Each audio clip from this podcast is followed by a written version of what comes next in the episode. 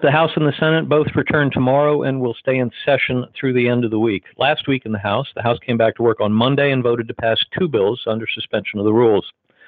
On Tuesday, the House passed 11 bills by voice vote under suspension. Then the House took up the conference report to accompany H.R. 6395, the Mac Thornberry National Defense Authorization Act for FY21. That bill passed by a veto proof majority of 335 to 78. Then the House passed another bill under suspension.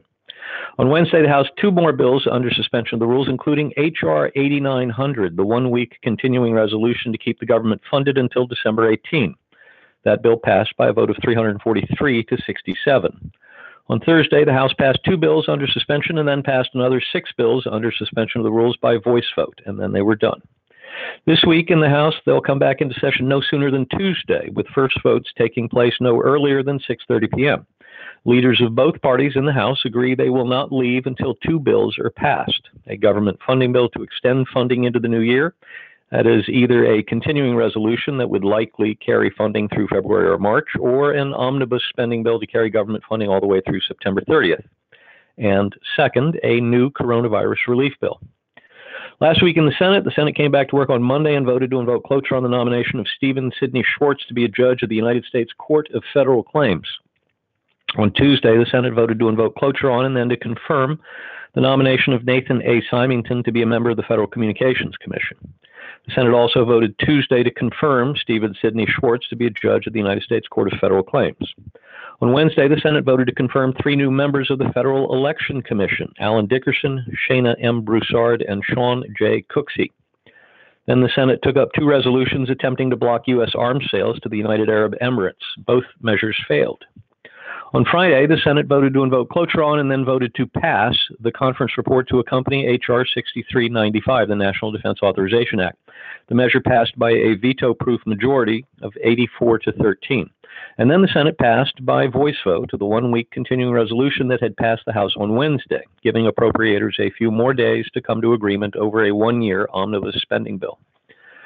This week in the Senate, they'll come back to session on Monday with the first vote set for 5:30 p.m. At that time, the Senate will proceed to a roll call vote on cloture on the nomination of Thomas L. Kirsch to be United States Circuit Judge for the Seventh Circuit Court of Appeals. Based on the majority leader's cloture filings, I suspect that the Senate will also vote this week on the nomination of Katherine A. Crytzer to be U.S. District Judge for the Eastern District of Tennessee.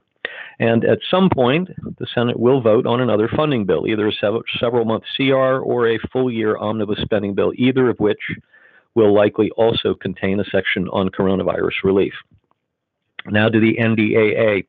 The conference report to accompany H.R. 6395, the National Defense Authorization Act, passed both houses by veto proof margins.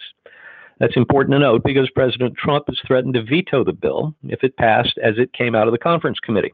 He had two objections, one old and one new. The old objection was that the NDAA, as it passed both houses, contained language that would mandate the removal of the names of Confederate soldiers from military bases. The new objection was that the conference report did not contain a provision that President Trump wanted the Congress to add, to wit, a repeal of Section 230 of the 1996 Communications Decency Act. The Congress chose to leave in the provision requiring the removal of the names of Confederate soldiers from military bases and chose not to add the language repealing Section 230. So the ball is now in the President's court. Given that both houses have demonstrated they have the numbers to override the veto, perhaps the President will simply sign the bill and avoid the hassle. Stay tuned. More on the Flynn pardon on Tuesday, Judge Emmett Sullivan, who had refused to simply drop the case against General Michael Flynn when the Department of Justice decided to drop the case against General Michael Flynn, finally dismissed the case as moot two weeks after President Trump pardoned his former national security advisor. But it took Judge Sullivan 43 pages to do it, and he spent all 43 of those pages intimating that General Flynn was guilty and the entire Department of Justice was corrupt. Now to Eric Swalwell. On Tuesday, Axios broke a hot news story. Democrat Congressman Eric Swalwell had for years had a relationship with a suspected Chinese spy. From 2012 through 2015, according to the report, Swalwell was close to a young Chinese woman who went by the name Fang Fang or Christine Fang. The FBI approached Swalwell in 2015 and gave him a defensive briefing. He ended his relationship with the woman, and she later returned to China. When his staff was asked if Swalwell had had an intimate relationship with the suspected spy, his staff responded that they would not answer the question because the answer, in their words, quote, might be classified, end quote. Note to Swalwell, that is not the right way to answer that question because now everyone is convinced that he did have an intimate relationship with her. House Minority Leader Kevin McCarthy called on Speaker Pelosi to remove Swalwell from his position on the House Intelligence Committee. She said she sees no problem with Swalwell remaining there. Now to Trump legal challenges. On Monday, Texas Attorney General Ken Paxton filed suit in the Supreme Court against the states of Pennsylvania, Michigan, Wisconsin, and Georgia, claiming that in the four states, changes in voter laws and actions had occurred without the consent of the respective state legislatures, and that therefore those changes were unconstitutional and, val- and invalid. Therefore, he argued, many of those state ballots must be declared null and void. Either Trump would then win the individual states or no one would win, which would deny anyone the 270 electoral votes necessary to claim victory in the Electoral College, and the race would be thrown to the House of Representatives.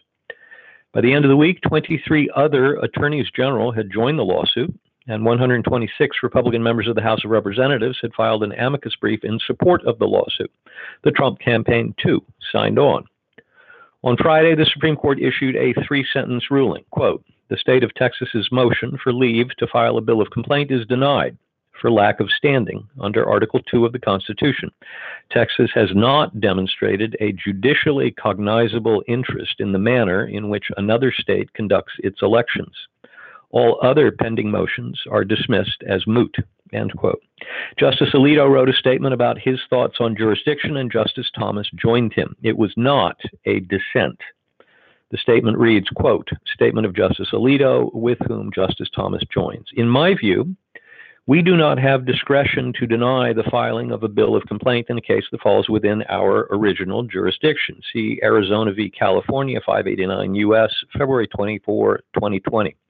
Thomas J. dissenting. I would therefore grant the motion to file the bill of complaint, but would not grant other relief, and I express no view on any other issue. End quote. Meanwhile, in Wisconsin, a Trump appointee to the federal bench rejected another Trump lawsuit, and in Georgia, the state Supreme Court declined to hear the president's legal challenge. And finally, electoral college challenges.